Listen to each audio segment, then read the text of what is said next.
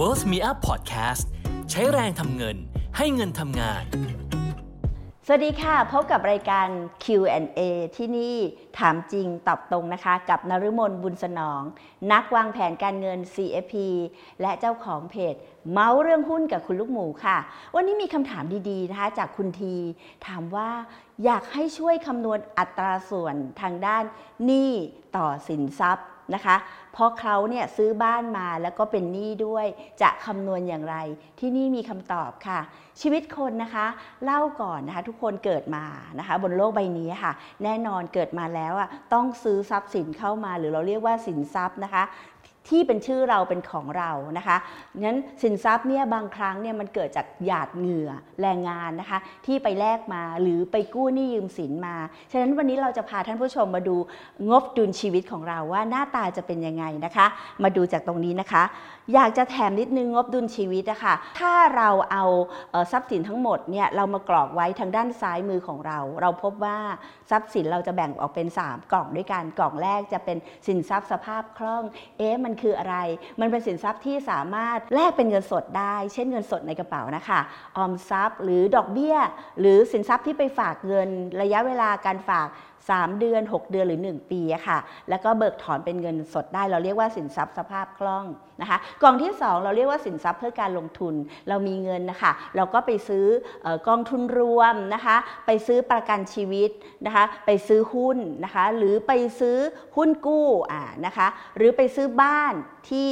เอ๊มีหลายหลังเหลือเกิน เอาไปปล่อยเช่าดีไหม เราเรียกว่าสินทรัพย์เพื่อการลงทุน นั่นหมายถึงว่าเราไปซื้อเสร็จแล้วสินทรัพย์เนี่ยสามารถผลิตดอกออกผลมาให้เราได้นะคะ กองที่ 3 ค่ะ เป็นสินทรัพย์สำหรับสร้างความมั่งคั่ง มั่นคงให้ชีวิตนะคะนะคะ ไม่มีไม่ได้เช่นบ้านรถยนต์นะคะ หรือพระเครื่องมีเอาไว้เฉยๆแต่ว่ามันมีมูลค่านะคะ ระหว่างทางไม่มีผลตอบแทนนะคะ อยากให้คุณทีเนี่ยเอาสินทรัพย์ทั้งหมดที่คุณมีและร้อยเรียงเป็นตัวเลขลงมาว่าคุณมีอะไรบ้าง และรวมเป็นสินทรัพย์รวมนะคะ แน่นอนคุณจะเห็นแล้วนะคะว่าสินทรัพย์รวมมีอยู่เท่าไหร่นะคะ แล้วสินทรัพย์เนี้มันซื้อมาด้วยเงินตัวเองหรือเป็นหนี้ถ้าไปกู้แบงก์มานะคะ คุณก็ไปเช็คว่ายอดหนี้ที่คุณกู้นะคะ เท่าไหร่นะคะ ถ้าระยะสั้นน้อยกว่า 1 ปี เราเรียกว่าหนี้ระยะสั้น แต่ถ้าระยะยาวมากกว่า 1 ปี เราเรียกว่าหนี่ระยะยาวนะคะ เราก็เอายอดอดนี้มาใส่นะคะ เราก็จะเห็นได้ว่าอ้อ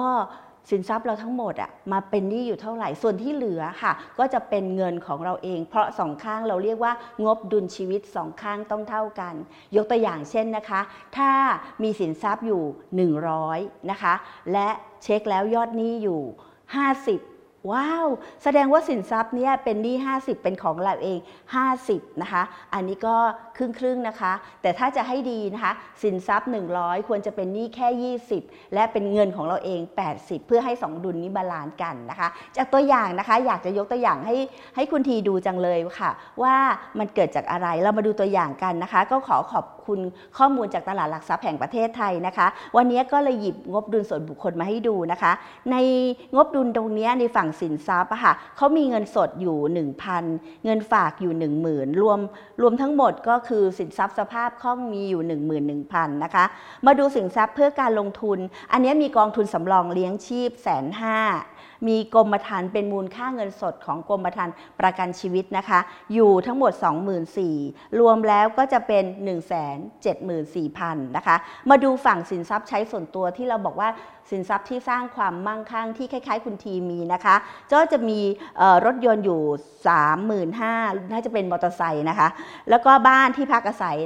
ล้านสี่ นะคะแล้วก็มีเครื่องประดับอยู่ 20,000 แล้วก็ของใช้ในบ้านอื่นๆ ที่มีมูลค่านะคะ รวมทั้งหมดเนี่ยหนึ่งล้านสี่แสนเจ็ดหมื่นห้าพันเมื่อเราสินทรัพย์ 3 กล่องนี้มารวมกัน จะเห็นได้ว่าคุณเนี่ยค่ะตามตัวอย่างเนี่ยมีสินทรัพย์ทั้งหมด1ล้าน6แสน6หมื่นเอสินทรัพย์นี้เกิดจากอะไร เกิดจากการไปกู้ยืมนะคะ เขามีหนี้ระยะสั้นเนี่ยอยู่ทั้งหมดเนี่ยห้าหมื่นแล้วก็หนี้บ้านเนี่ยนะคะอยู่ทั้งหมด หนี้กู้ที่ระยะยาวอื่น ๆ อีกประมาณ 50,000นะคะรวมเป็นหนี้สินทั้งหมดเนี่ยนะรวม1ล้าน2แสน50,000 แน่นอนค่ะ สินทรัพย์1ล้าน6แสน6หมื่นเป็นหนี้1ล้าน2แสน5หมื่นก็จะเป็นเหลือเงินของตัวเองค่ะ อยู่ที่4แสน1หมื่นนะคะ คุณทีคะ จากตัวอย่างนี้นะคะ ถ้าเราจะมาวิเคราะห์อัตราส่วนหนี้สินต่อสินทรัพย์รวม จะมีสูตรดังนี้ค่ะหนี้สินรวม หารด้วยสินทรัพย์รวมนะคะ ตามตัวอย่างจะพบว่านี้สินรวมทั้งหมด1ล้าน2แสน5หมื่นถูกหารด้วยสินทรัพย์รวมทั้งหมด1ล้าน6แสน6หมื่นและคูณด้วยร้อยเพื่อทำเป็นเปอร์เซ็นต์ จะพบว่าได้ค่า 75.30%นะคะ ว้าว ดีหรือไม่ดีคะ ตามเกณฑ์แล้วอะค่ะ หนี้สินต่อสินทรัพย์รวมต้องน้อยกว่า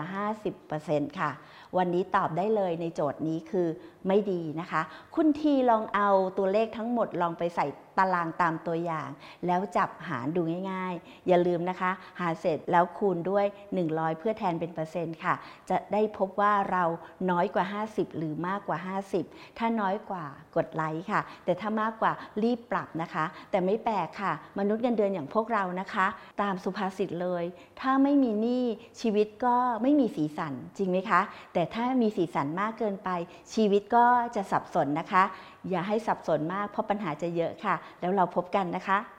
และสำหรับใครที่มีข้อข้องใจเรื่องการเงินนะคะ สามารถส่งคำถามมาที่ Facebook หรือ YouTube ของ w e l l Me Up นะคะ จะมีนักวางแผนการเงิน จากสมาคมนักวางแผนการเงินไทยที่ให้คำตอบกับคุณที่นี่ และเราพบกันค่ะ